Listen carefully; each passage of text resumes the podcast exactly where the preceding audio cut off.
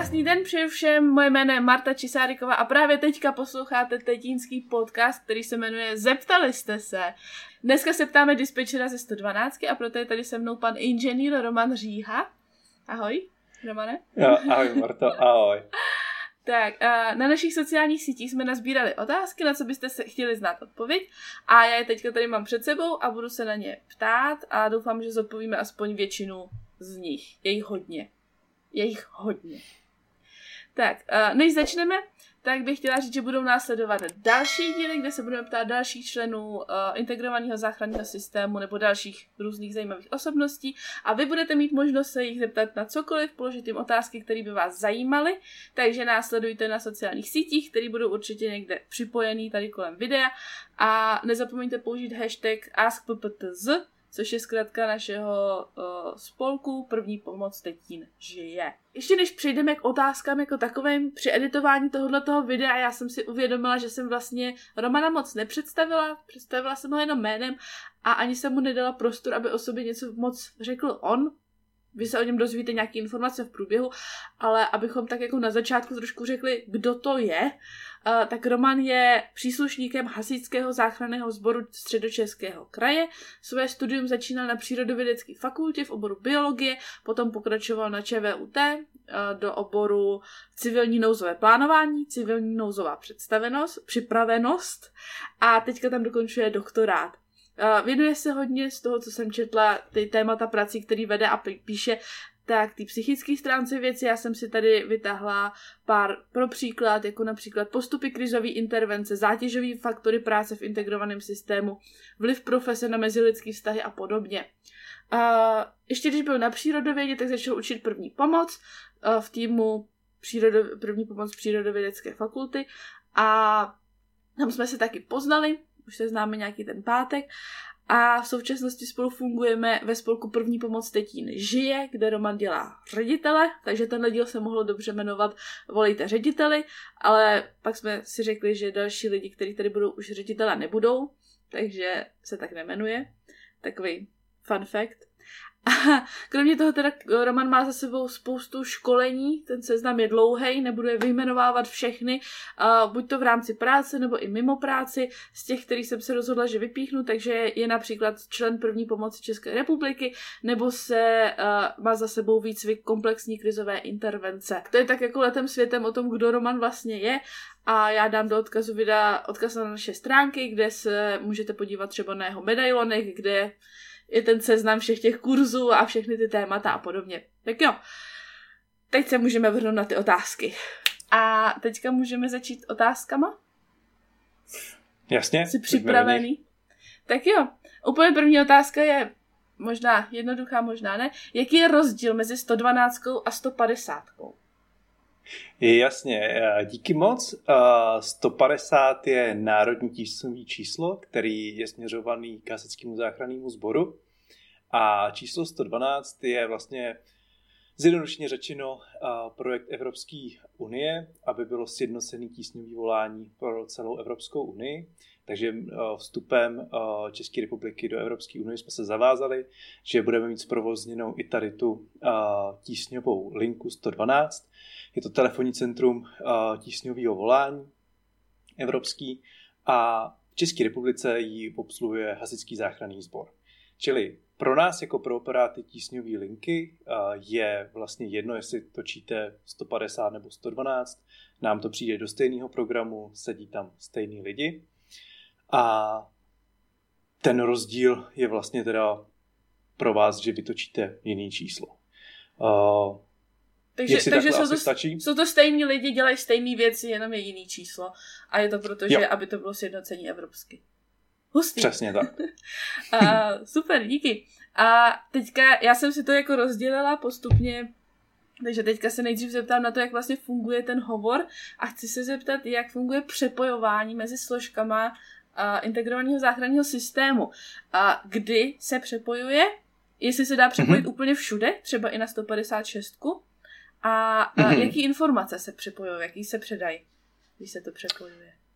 Jo, ty jo, uh, skvělý otázky. Kdybych šel moc ze široká, tak mě zastav, anebo to nějak zkusíme rozparcelovat. Mm-hmm. Uh, Když tak uděláme další díl v pohodě. Jasně. Uh, díky moc. Uh, přemýšlím, že to možná vezmu pod konce. Na 156, čili na městskou nebo obecní policii si přepojovat nedá, protože oni nemají centrální dispatching krajský, tak jako ty ostatní tísňové linky, ke kterým se když tak teda ještě dostaneme v průběhu tady té odpovědi. Čili na 156 se přepojovat nedá. Na ostatní složky, nebo na, zá, na základní složky integrovaného záchranného systému, což je teda zdravotnická záchranná služba a policie České republiky, se určitě přepojit dá. A ten koncept té tísňové linky 112 byl takový, že to je vlastně teda jednotný číslo tísňový, ale my nemáme ty kompetence i pro policii České republiky, natož o, u zdravotnické záchranné služby, takže tady ty hovory se potom přepojují a my jsme jenom opravdu nějaký, nějaká vstupní tísňová linka. U zdravotnické záchranné služby je to poměrně jednoduchý. Jakmile nám volající v nouzi řekne, že potřebuje doktora, potřebuje nějakou zdravotnickou pomoc, tak my v dnešní době už netěžíme ani místo události, ale máme tam takový jedno tlačítko, které mu se říká zrychlené předání a rovnou přepojujeme hlasem na zdravotnické operační středisko na tísňovou linku 155. Díky dnešním technologiím, tak když vlastně získáme nějakou automatickou informaci o poloze toho volajícího pomocí takzvaného Advanced Mobile Location AML, tak tady ta informace rovnou teda přechází na to zdravotnické operační středisko na tísňovou linku 155. Mm-hmm. Už tam prostě mají nějakou tu základní lokalizaci. Mm-hmm. Což znamená, toliko... že vlastně ve chvíli, kdy my zavoláme na 112, tak už se jako tuší, mm-hmm. kde přibližně se nacházíme a to se předá i teda na tu 155. Jo, jo, vlastně vždycky tušíme nějakou přibližnou oblast volání, a, protože to musí nabrat m, mm, nějaký vysílač, mm. jo, mhm. zjednodušeně. Takže tu oblast volání máme, ale to může být v průměru taky třeba 15-30 km. Ale dnešní uh, smartfony vybavený operačním systémem uh, iOS nebo uh, ježiš, od Google um, Android, mm. uh, tak ty už vlastně dokážou defaultně posílat informace na základě připojení k Wi-Fi, připojení k datům a právě zase nějakým to spojení té BTSky, ale je to mnohem přesnější. Mm-hmm. Takže vlastně tak tu sadu informací už nám rovnou ten telefon sám o sobě posílá a při vytočení toho tísňového čísla. A tady ta sada těch informací, pokud je dostupná, tak přechází takzvanou datovou větou, což je zase ten balíček těch základních informací na tu zdravotnickou záchrannou službu. My to nijak nevyžadujeme, to jde automaticky, přepojíme a pokud si to těží operátor nebo operátorka tísňové linky 155. A ještě se zeptám, uvidí tohle i 155, jako tu přibližnou lokaci? Mm-hmm. To je, takže je jedno, jestli jo. vytočím 112 nebo 155, nějaký přibližné informace budou mít na obou. Super. Jo. Aha. Um, teďka přemýšlím... Asi ještě k policii, mm-hmm. jestli? Jo. Jo. Uh, u policie je ta uh, domluva trošičku jinačí. Uh, tam vlastně přepojujeme takzvaně hlasem jenom akutní věci, které opravdu uh, nej, pro které hasiči nejsou kompetentní. Čili když tam bude nějaký ozbrojený útok, ten útočník bude ještě na místě, a dojde tam k nálezu třeba nějaký výbušniny nebo tak, tak abychom my nic nepocenili a aby měli ty informace vytěžený a co nejlíp, tak tady to se přepoje teda i hlasem. Vytěžíme si adresu od toho volajícího, kde se nachází a potom vlastně napíšeme jenom jako mm, dvě, tři slova, prostě nález NVS, nástražného výbušného zařízení a přepojíme to hlasem. Ale věci typu někdo mi ukrad doklady a mám tady nabouraný auto, nic z ní nevytýká, takže tam nemusí hasiči. Tak tady, to, tady ty věci základní my si e, vytěžíme sami, popíšeme to policii, co nejvíc to jde a pošleme jim to jenom tou datovou větou. Toho volajícího nepřipojujeme, ale samozřejmě je tam uvedené jméno a telefonní kontakt, takže oni kdyby něco potřebovali, tak se to dotěží. Ale to rozdělení je, že a tohle to snese třeba nějaký odkladu. Když je to mhm. akutní, opravdu je tam nějaký ozbrojený člověk útočící nebo opravdu nějaký nález tady ten, tak to přepojem rovnou. Super, díky. Um, je možný poslat tyhle informace více složkám najednou? Jakože přepojím, nebo jakože rozešlu informace zároveň záchrance policii? A vyšlo hasiče? Jo. Jo, tohle to byla věc, kterou vlastně uh, 112 byla ojedinělá oproti těch, uh, včetně 150, ale že hasiči tam byli uh, jedineční v dřívější době, že opravdu my jsme uh, mohli jedním kliknutím to poslat na všechny tři ty složky, uh, ale dneska už to umí ty ostatní linky, že opravdu uh, při vytěžování si zaškrtnou, komu to pošlou a um, jdou ty informace rovnou. Uh, vlastně tohle to bylo zřízené, jestli se nemýlím, někdy přelom roku 2015-2016, kdy vznikla uh, takzvaný NIST, Národní integrovaný systém, myslím, že, to tak, že to je zkrátka tady toho, kde opravdu došlo jako k datovému propojení všech těch operačních středisek uh, v celé republice. Že opravdu my dneska, i když já když pracuji ve Středočeském kraji, tak když bych chtěl tady ty informace poslat, nevím z jakého důvodu, ale prostě modelový příklad, kdybych ty informace chtěl poslat policii do Zlínského kraje a záchrance na Vysočinu, tak můžu jedním kliknutím. Mm-hmm. Můžu. A tím se jako dostáváme úplně hezky k další otázce, si mi nahrál. A, a to je, co se týče toho jakoby spadnutí do jiného kraje.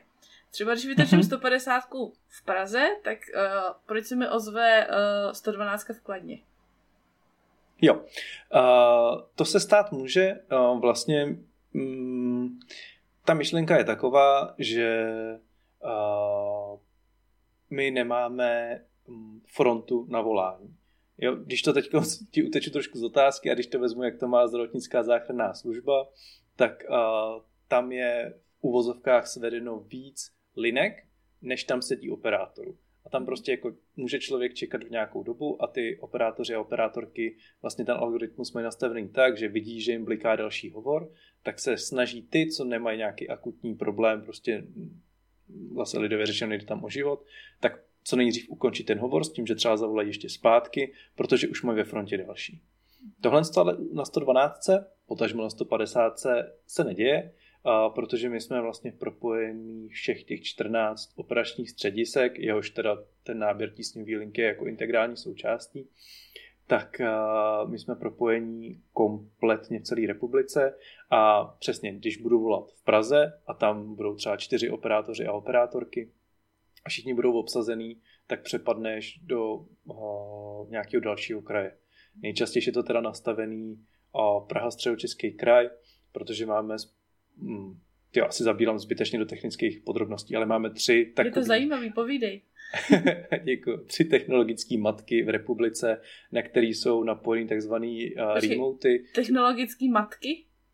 Technologické matky, ano. Opravdu se tomu tak říká, jakože matka... jako rodič je, prostě. Uh, Jo, jakože prostě v Praze je matka, na kterou je napojený a, a ty brďo teď konc, uh, já to nevím, jestli teda úplně přesně z hlavy, ale určitě tam jako středočeský kraj, čili Kladno, uh, Ústecký, myslím si, že Liberecký, uh, jo, tak to bude. A pak jsou ještě další dvě matky, na kterých jsou napojený zhruba po třetinách je to rozdělený. A ten hovor vlastně nejdřív běhá takzvaně uh, po těch remotech z té matky, když jsou takhle obsazený, a pak je to někam dál. Ale generální ředitelství, což je teda nějaký zastřešující orgán a pro hasičský záchranný sbor, tak to může nastavit tak, že kdyby jako ve dvou krajích byla nějaká katastrofa a prostě tam se bude hodně volat, takže ty hovory budou teď schodit prostě třeba do Zlína, mm-hmm. a, tak, protože tam budou mít víc volných operátorů. Hmm. Přemýšlím si, jestli jsem odpověděl na jádro té otázky původní, já jsem to za široká. Já myslím, že jo, já myslím, že jo. A teda, abych to jako shrnula, takže se může stát, hmm. že když budu volat na 155, takže budu jakoby na čekačce, protože může jo. být jako plná, ale když budu jo. volat na 150 nebo 112, tak se mi to nestane, ale přepojí mě to jinam. Jo. jo? Pokud opravdu nebude větrná smršť uh, rozměru třeba Hervard, jako před několika lety, kdy byli obsazený úplně všichni operátoři na 112 v celé republice. Mm-hmm. Technicky se to stát může, ale nestává se to moc často. Jasně.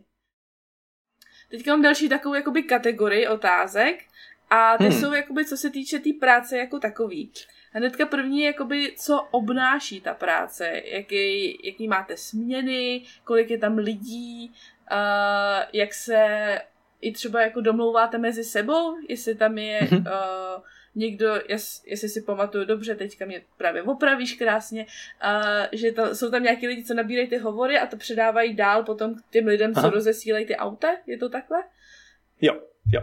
Uh, ano, takhle to je. Uh, vlastně uh, téměř všechny operační střediska Hasičského záchranného sboru v republice mají takzvaně dvoustupňový uh, vy, m, řešení mimořádných událostí v rámci toho operačního řízení.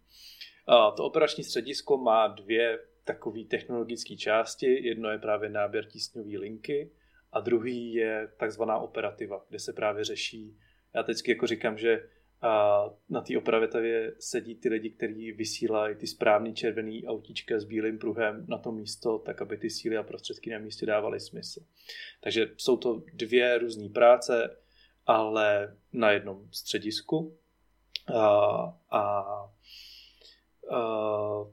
je to vlastně tak, jak jsi říkala, na jednom počítadle s jedním programem, který se jmenuje TCTV+, tak tam se nabírá to tísňové volání, tam se vypíše ta datová věta a po stejných drátech, jako to běží prostě k záchrance nebo policii České republiky, tak to běží do vedlejší místnosti, do vedlejšího sálu, a do systému spojař, ze kterého se právě posílají ty červený autíčka a ty hasiči v něm na to místo zásahu.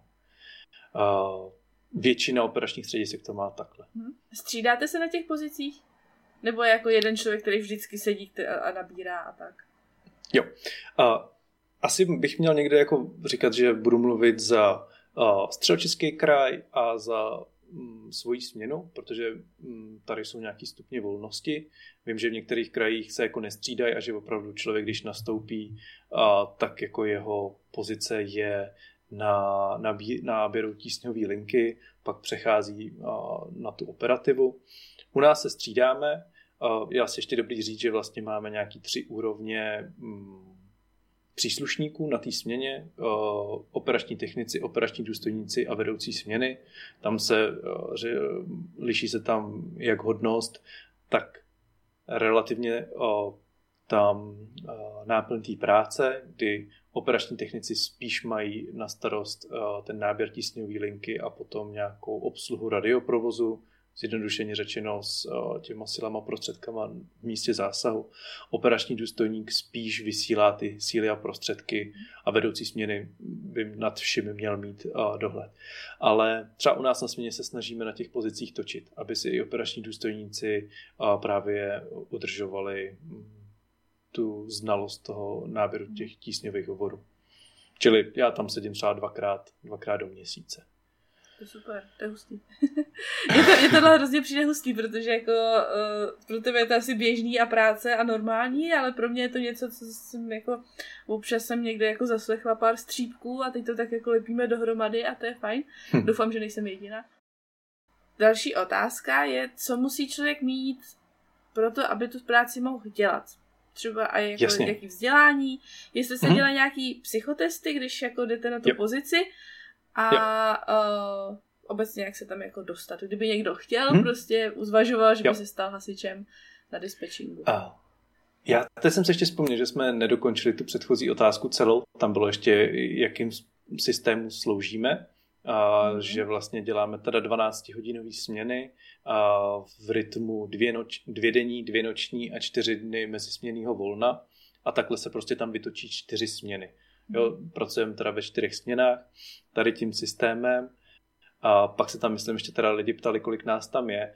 A, tak my jsme největší operační středisko společně s Prahou, takže náš minimální počet je 10. A standardní by měl být 15, ale mhm. spíš se nám to pohybuje kolem toho minima, kdy minimálně tři lidi jsou přihlášení na náběru tísňové linky a těch sedm je potom na operativu ve středočeském kraji. Tak a teď teda k tomu, jak se stát uh, hasičem na operačním středisku. Uh, člověk se musí přihlásit do výběrového řízení. A to obvykle bývá na operačního technika a jsem tam na operačního důstojníka i řekněme takhle zvenčí. A ty vstupní požadavky se u tady těch dvou pozic liší. Na operačního technika musí mít člověk aspoň maturitu a vstupní znalosti uh, angličtiny nebo němčiny, kdy se prostě už u toho výběrového řízení píše nějaký test. Uh, stačí tam maturitní a dnešní maturanti jako to s přehledem zvládají. Mm-hmm. Prostě tady ty jazykové zkoušky zvládat. Není to jako nic náročného.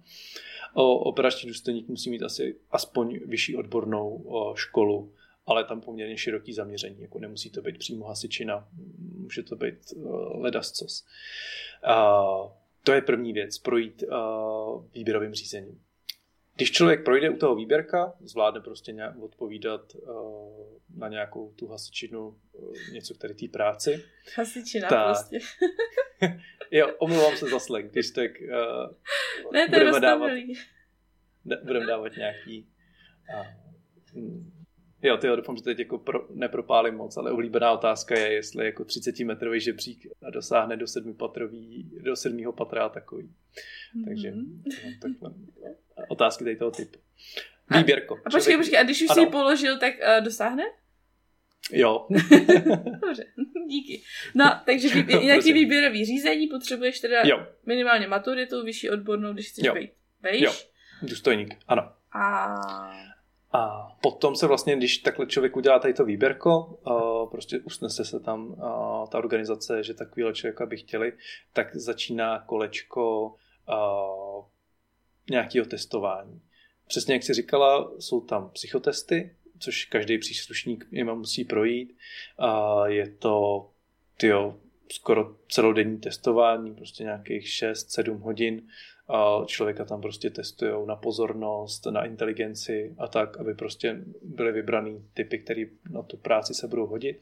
Takže to jsou psychotesty, pak jsou fyzické testy, to je dohledatelný, myslím, teď nevím, jestli to nařízení nebo vyhláška, teď nedávno jsem to pro někoho hledal, ale vlastně musíme v e, určitým časovém intervalu zaběhnout dva kilometry a potom dát nějakou silovou disciplínu, ať už jsou to sklapovačky nebo kliky Máme to na operační jednodušší než uh, kluci a holky na výjezdu.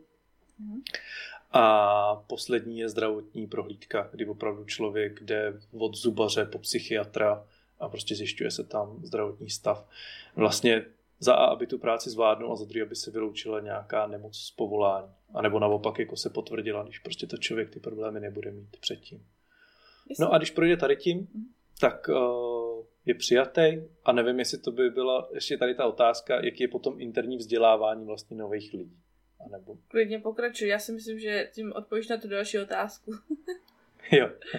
A tak zase to asi roz, uh, rozdělím na operační techniky a operační důstojníky, kdy operační, no všichni začínáme tím, že jedeme na zhruba tři týdny na takzvanou základní odbornou přípravu, kdy vlastně během třech týdnů se člověk dozví, co všechno se u hasičů dělá. Nejenom o operačním, ale je to prostě takový vstup do toho, abychom jako věděli, o čem ta organizace je a prostě i lidi, kteří budou sedět s pronutím někde v kanceláři, tak si tam zkusí hasit, zkusí si stříhat auto a takovéhle věci, aby prostě měli aspoň představu. A já teda, když teda tohle to teda děláte všichni, a tak se zeptám, dá se jakoby uh, si říct, že jako už nechci být dispečer, už chci jít na výjezdovýho hasiče? Je to jako možný hmm. tenhle ten přesun? Jo, je, je. A musí se pak dělat zase to. nějaký další testy, nebo uh, výběrový řízení, nebo takhle? Je tam výběrový řízení, mm-hmm. jasně. Člověk musí projít jako výběrkem v rámci té organizace, ale nemusí potom podstupovat uh, znova ty zdravotní, psycho a fyzický. Teda samozřejmě jako na fyzi- jo, pokud půjdeš do výjezdu z operačního, tak musíš splnit ty náročnější fyzické testy. Mm-hmm. Jo, to je pravda. Jasně, ale pokud ale... jdeš z výjezdu na operační, tak uh, už asi ne, že? Ne, ne, ne. Mm-hmm. A po tady té základní odborné přípravě následuje kurz operační řízení 1, který je zhruba měsíční a je právě zaměřený na výcvik nabírání tísňových událostí nebo těch hovorů a vytěžování a potom řešení té techniky u hasičského záchranného sboru, která se posílá na místo. To má je furt technici a důstojníci stejný a technici potom na to navazují uh, právě odborným jazykovým kurzem pro nabírání tísňových hovorů buď v angličtině nebo v němčině. A operační důstojníci mají ještě operační řízení 2, kde se řeší právě návaznost na asi se dá říct strategickou úroveň řízení těch mimořádných událostí, jakým způsobem vyrozumívat orgány státní zprávy, jak komunikovat se starosty, jaký mají práva a povinnosti a tady ty nástavbové věci. Zhruba. A když jsi říkal teda, že uh, každý, kdo chce být hasičem, musí umět buď anglicky nebo německy, a je to nějak potom zohledněný třeba při směnách, když se dávají dohromady ty týmy, aby tam byl vždycky jeden a jeden třeba alespoň? Hmm. Nebo se na to už pak nekouká? Jo. Uh, jenom asi dopřesním, že jako operační technik musí mít uh, tady tu znalost mm-hmm. a důstojníci si ten kurz můžou dodělat. Byl jsem třeba na té 112 uh, na angličtině, protože si zase myslím, že pokud člověk může, tak by to nějak obsáhnout měl. Mm-hmm. A sestavování směny. A u nás to jako většinou tak zhruba o, jako vychází, ale tady se vracíme zpátky k tomu přepojování v rámci republiky. Mm-hmm. Když prostě my bychom seděli na 112 samý angličtináři a neměli tam uh, němčinářku, tak to přepojíme prostě někam uh, po republice. Okay. Uh, a vlastně je na jedné té obrazovce na náběru těch tísňových hovorů má člověk soupis operátorů v celé republice, a tam jsou vlaječky angličtina, němčina, plus některý kolegové mají polštinu, ruštinu, pár francouzštin a pak máme kolegyni, která umí uh, plyně rumunsky, což prostě pro kamionovou dopravu jsme strašně rádi, že ji máme jako na, naš, na té naší protisměně v tom jiném kraji, protože uh, ji to můžeme přepojovat. Mm-hmm. No. To je super. To je... Jo, ale a, Asi ještě doplním, no. že vlastně jako ty specializační kurzy jsou jenom uh, angličtina, němčina. Ty ostatní takzvané vlaječky, tak to je opravdu na mm, zhodnocení toho daného operátora nebo operátorky, že si troufne na to těžit prostě v takovémhle jazyku ty tísňové hovory. Mm. Ale není to vlastně certifikovaný, je to jenom na jejich jako mm, znalosti v odvaze. Mm-hmm. Jasně. Zase na druhou stranu asi si nechci říct, že budu vytěžovat hovory v maďarštině, když maďarsky ne- neumím. A Přesně. To aspoň doufám, že takhle, takovou sebereflexi má většina lidí. A mě teďka ještě napadlo k tomuhle, což není teďka v otázkách, ale co když se právě dovolá někdo třeba maďarský mluvící? Když si říkal, hmm. že jako takovýho tam nemáte, používáte nějaký překladatele třeba, nebo jako někoho, nebo prostě Google překladač? A snaží se člověk prostě jako, uh, co se jako dá, pak budou nějaký jazyk, a když to opravdu vůbec nejde a ten člověk zní opravdu jako tísňové, nebo prostě ne, někoho, nikoho nenecháme, tak se to dá řešit skrze zastupitelský úřady, a případně právě přes to naše uh, vrchní Národní operační informační středisko, uh, co má generální ředitelství, tak prostě přes jejich zastupitel, jako potom skrze zastupitelský úřady, velvyslanectví a tak. Mm-hmm. Ale musí se člověk aspoň odhalit prostě ten jazyk. A mm, teď já nechci, aby to znělo jako černý humor, ale člověk, když potřebuje pomoc, tak se fakt snaží domluvit. Jo? A většina z nás jako dá něco uh, anglicky nebo německy a většinou se jako domluvíme. Mm-hmm. Nejčastější opravdu ze zkušenosti tak je uh, s rumunským řidičem a kamionu. To je prostě náročný občas. Jasně. Jasně. A když by se teda člověk jako vůbec, nebo jako domluvil, nebo jste zjistili třeba jako potřebuje pomoc, tušíte, kde, hmm. kde se nachází, to už jsme si hmm. říkali, a tak tam můžete jako poslat někoho prostě, ať to jako řekně zkontroluje, jestli se tam fakt něco děje. Jo, jo, jasně. A Tohle, co se často děje. V chvíli? Jako jo. jestli pošlu Záleží... záchranku, nebo pošlu policajty, nebo hasiče? Jo, záleží, co se nám povede zjistit. Mm-hmm. dost často je to jako záchranná služba, že je to nějaký zdravotní problém. A třeba se nám jako nepovede dotěžit uh, to jako do nějakého detailu, tak se to prostě jako uh, prověří. Mm-hmm. Vlastně tady se nám to hezky zase uzavírá jedno to kolečko s tím přepojováním, protože zdravotnická záchranná služba ani policie České republiky uh, ne nemusí mít tu jazykovou znalost. Mm-hmm. Tím, jak vlastně my jsme přistoupili na to, že 112 budeme obsluhovat, tak jsme se zavázali k tomu, že ji budeme právě nabírat i v angličtině a v němčině. Mm-hmm. Čili tady v tom jako módu my jsme potom překladatelé pro ty další složky mm-hmm. a nejčastěji je to opravdu pro zdravotnickou záchrannou službu, že opravdu je tam nějaký zdravotní problém a my to překládáme. Jo, opravdu je to na nějaký úrovni toho základního tlumočení, že a na a operátorka nebo operátor z té záchranky říká, na co se máme ptát. A přesně, pak jako omezíme se na nějaký základ a prostě to jedou zkontrolovat. Jasně. Takže když uh, teďka, uh, teďka jsme narazili na úplně jiný téma, ale mně se to líbí, takže já to nechám. A takže když bude třeba volat někdo anglicky mluvící, nebudeme si to dělat hmm. složitější, a zavolá na 155, tak oni zavolají vám, nebo ho pře- oni můžou ho přepojit taky, že? Můžou, můžou ho přepojit, ale to se moc neděje. Oni to většinou teda jako cizinci neznají, ty na, uh, národní tísňové linky. Mm-hmm. Že většinou volají 112. Jo, jo, tady asi je dobrý říct, že ono to telefonní číslo, jako ten telefon to nebere jako číslo, ale jako eh, nějaký prostě kód. Takže i když oni eh, cizinci vytočí 911 nebo 999, mm. tak je to stejně jako přepojí na 112, protože to je prostě to SOS, pošle a připojí se k nám. Mm. Ale ty za svou kariéru si nepamatuju, že by opravdu se někdo dovolal na 155, neuměl česky a nějak by se to muselo přepojovat. Mm. Možný to je, technologicky určitě jo, ale neděje se to a většinou prostě volají hmm. na 112. Takže se dovolají tobě a ty hmm. zjistíš, že mu nerozumíš, nebo ty zjistíš, že jako mu rozumíš, ale on nemluví česky a má zdravotnický hmm. problém. Takže ty hmm. asi nebudeš přepojovat ten hovor, ale vytěžíš informace a pošleš to na záchranku, nebo vy, vy, zavoláš jako kolegovi ze záchranky, hele, mám tady prostě člověka, budu ti říkat, co mi říká a ty se ptej, nebo uh, jak, jak to uh. uděláte? Aha, je, je možný vlastně v oboje.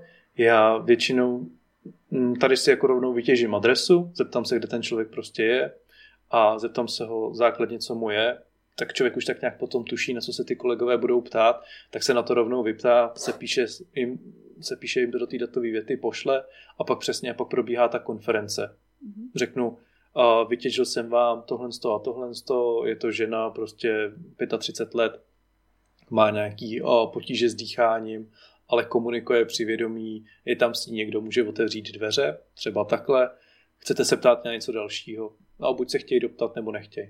Jo, těžší to bylo v, v těch nejvyšších vlnách covidových, kdy samozřejmě jako i anglicky hovořící volali. A pak jsme tam jako museli řešit teploty, jak moc jsou dušný a takovéhle věci. Mm. A takovou perličku jako nej, zatím jako můj nejdrsnější hovor uh, v angličtině pro záchranku byl uh, probíhající porod. Uh, nebo rozbíhající se porod. A právě tam teď se omlouvám za expresivitu, ale cituji pouze svůj kolegyni ze zdravotnické záchranné služby, protože byla tam, tak jsme jako řešili, v jakém týdnu jsou a jestli to je jako v termínu všechno v pořádku a kolikátý je to porod. No a právě uh, ten manžel té uh, paní, co se jí to rozbíhalo, takže čtvrtý. To jsme samozřejmě roz, rozuměli oba a z záchranky se jenom ozvalo. A do prdele, to bude rychlý. No, takže Aha. nebyl jsem, nebyl jsem na, na lince až do narození, ale opravdu rodili na místě. Takže opravdu porod proběh komplet. A, a pán byl docela srovnaný, jako bylo to čtvrtý dítě, už to měl tak nějak jako, a, jenom, že to prostě trošku podcenil. Wow. A, dobře, slyším poprvé, známe se tak dlouho, slyším poprvé, taky mě to překvapuje. A, dobře, a děkuju. Teďka tady koukám, co jsme se a, neptali. A tady je otázka, která možná bude pro někoho málo zajímavá, pro někoho víc, ale uh, proč tuhle práci jít dělat? Čím je zajímavá pro někoho, kdo by se třeba rozhodoval, jestli půjde k hasičům Aha. nebo jestli půjde k policajtům? Uh, proč dělat zrovna dispečera na 112? Jo, hele, já se tady klidně propálím, proč jsem to začal dělat já. Od toho můžu začít a tam vím, že jako nebudu lhát. Mm. Já jsem původně studovaný přírodovědec a zjistil jsem, že uh, se tím asi neuživím, tak jsem přesedlal z bakaláře na inženýra na ochranu obyvatelstva a věděl jsem, že tam mám kolegyně a v té době už jsem měl uh, starší dceru na světě.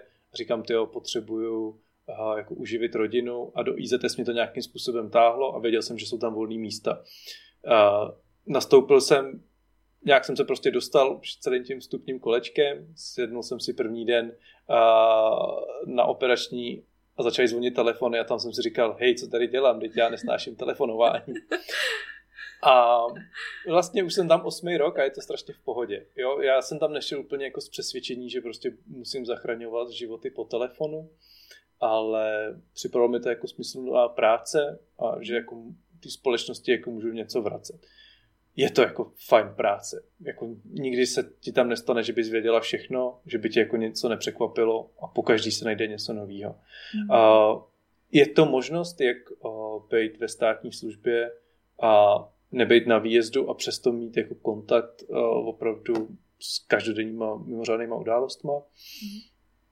Mm. Mm, a je to pestrý. A je, mě třeba strašně vyhovují i ty směny. Uh, někdy je to těžké jako sladit to s rodinným životem. Osobně, jo, to připouštím, ale ty čtyři dny, kdy je člověk potom doma, jsou fajn. Dvanáctky prostě člověk jako tam stráví takhle jako jeden den, ale pak je to vykoupený tím ostatním, nemusím vstávat prostě, když mě nebudí dcery, tak ale musím aspoň stávat každý den do práce a je to opravdu pestrý a není to jako u pásu, že prostě ráno přijdu a vím, že budu dělat uh, 7,5 hodiny stejnou práci. Pokaždý to je jiný, ta intenzita je jiná a mm, vlastně je tam i čas na nějaký jako seberozvoj, na nějaký vzdělávání, protože mm. přesně, jako když neděláme, tak to neznamená, že jsme líní, ale že se někomu, nikomu nic neděje, se mají všichni dobře. Takže to je jako ten vnitřní vibe mi to vždycky vyladí, že když se nic neděje, tak se mají všichni dobře a já se jaký mám dobře. to je hrozně hezký smýšlení. A, a nahrál si mi zase na další otázku tím, že jsi říkal, že teda máš rodinu a hmm. um, je to častý, že tohle tu práci dělají spíš lidi, kteří jako už mají rodinu, nebo spíš lidi, kteří jsou svobodný, protože třeba je právě těžký to vyladit s tím osobním životem. Teďka to je spíš jako na tvoji osobní zkušenost, třeba i co je hmm. u vás na směně, nebo co ty lidi znáš, protože chápu, že nemůžeš udělat celorepublikový průměr, kolik lidí má rodiny a dělá tuhle práci, jo. ale spíš jako třeba, co se setkal s lidma, že já nevím, narodilo se dítě a zjistil, že už tu práci dělat nechtějí a šli jinam, nebo hmm. naopak, jako jestli to je v pohodě takhle? Jo. Uh, je to celý spektrum. Ale ten poslední příklad, který jsi zmiňovala, tak se děje. Jo, mm. přesně, že uh, nastoupí uh, svobodná holka, žena uh, na operační a pak zjistí, že jí to prostě nevyhovuje. Dělat ty dvanáctky mm. a prostě střídat denní, noční. Mm, jo, může se to stát. Mm. Ale jsou tam zase tací, který se tam vrátí po prvním dítěti, po, po druhém dítěti. A furt jim ta práce dává smysl. Uh, máme kolegyně, který nastoupí v 19 a máme kolegyně, který nastoupí ve 40. Mm-hmm. Jo, prostě změna opozice. Uh, takže je to pestrý. Určitě to je jako zásah. Pokud člověk pracuje někde mimo služební poměr a opravdu od pondělí do pátku, tak přesedlat na tady ten uh, systém může být náročný. Mm-hmm. Určitě jo. Na druhou stranu mám kolegyně, který dělají takhle tyhle ty dvanáctky a jejich manželé jsou na výjezdu hasiči, mm-hmm. který mají 24 a dělají 24 dva dny volna 24. Takže jako jejich mm. plánování a kombinování je jako na hodně vysoký úrovni a, a zvládají to. To je, to, to je takový ten, že jo, ten mím, jak tam stojí ten člověk u té u tý, uh, nástěnky a má tam ty červený všechny, tak takhle se asi plánuje, že? Jako, a když to tak mají lidi. Mhm. A a když teda bychom uh, zkusili tuhle otázku zodpovědět, co se týče vaší směny, jsou u vás spíš lidi, co mají rodiny, nebo spíš uh, třeba jako svobodný, mladý, starší, to je jedno věkově? No, tak jako postupně stárnem, že nikdo nemládne, takže se prostě zahušťují ty uh, vdaný ženatý uh, s dětma. Mm-hmm. Takže um, momentálně převládáme um, s dětma. Hm. Mm-hmm. Jo. Jo. A ještě teda, když ty, uh, často když jako zmiňuješ kolegy, kolegyně, mm-hmm. tak mluvíš mm-hmm. hodně o kolegyních. A je takový mm-hmm. jako předpoklad, že na těch dispečencích sedí jako hodně, hodně ženských. Mm-hmm. A teďka bylo právě jako i velký, uh, spousta zpráv o tom, že konečně jako nějaká výjezdová žena se dostala mezi hasiče. A jo. jak je to, co se týče teda jako nějakého toho pohlavního uh, vyváženosti Jo. Je, je to na stejno, nebo je tam opravdu hodně ženských? Hmm. hele, v průměru je víc mužů. Mm-hmm. Uh, Já teda teď můžu sosat z nějakých dat, co mám ke svým dizertačnímu výzkumu, tak minimálně těch lidí, co mi odpovídalo, tak bylo víc muži. U policie České republiky je to jako hodně převažující, mm-hmm. ale i, i u hasičského záchranného sboru Uh, tak v průměru aspoň co mi jako odpovídalo, mm. měl jsem přes 300 respondentů, a tak tam převažovali muži. Mm. U nás na směně je víc žen, mm, je to mm. pravda, ale zase na jiný směně prostě je to úplně ve opačném gardu. Mm. Takže nedá se to říct. Uh, ne, já jsem třeba strašně rád, jako, že máme ten kolektiv prostě smíšený, to je mm. jako super ale mm, asi jako nemůžu tady potvrzovat nějaký jako genderový stereotypy, že by jako ženy zvládaly víc nebo muži zvládali víc. A rozhodně jsem to jako nikdy nepozoroval, nebo že bych prostě mohl říct, jako tohle je signifikantní. Hmm. Ne, jsem rád, jako, že tam máme zastoupení obojího. Hm. Super, díky. Tak a poslední otázka, co se týče teda té tý práce jako takový. A hmm. jak dlouho, protože já mám potom okinko, který se jako týká psychiky úplně zvlášť a tohle hmm. k tomu tak nějak souvisí, jak dlouho je možné takovou práci dělat, nebo jak dlouho to lidi vydrží dělat a hmm. jestli se často mění ty zaměstnanci u vás, jestli jako hmm. uh, nebo jestli je častý, že nastoupí, zjistí, že to nezvládnou, nebo třeba po dvou letech už se cítí vyhořený nebo vy, vysosaný, hmm. když to řekneme takhle. A hmm. uh, ano, Tady posled, poslední poznámka bylo, musí to být psychicky úplný strop. A že to musí být náročný. Ale k ty psychice se dostaneme zvlášť teďka spíš, hmm. jako co se týče a toho, jestli to ty lidi fakt jako zvládají, nebo jestli to prostě má nějakou tu časovou, ten časový údaj, kde je dobrý to jako si říct, ale dám si pauzu. Jo. Uh, ty jo, tohle je jako skvělá otázka a přemýšlím, si na ní jednoduchá odpověď. Zase je to jako široká škála. Zažil jsem lidi, kteří opravdu nastoupili a zjistili eh, velice rychle, že tohle to není práce pro ně. A je to mm. úplně OK. A, a pak jsou tam lidi, kteří to dělají 30 let.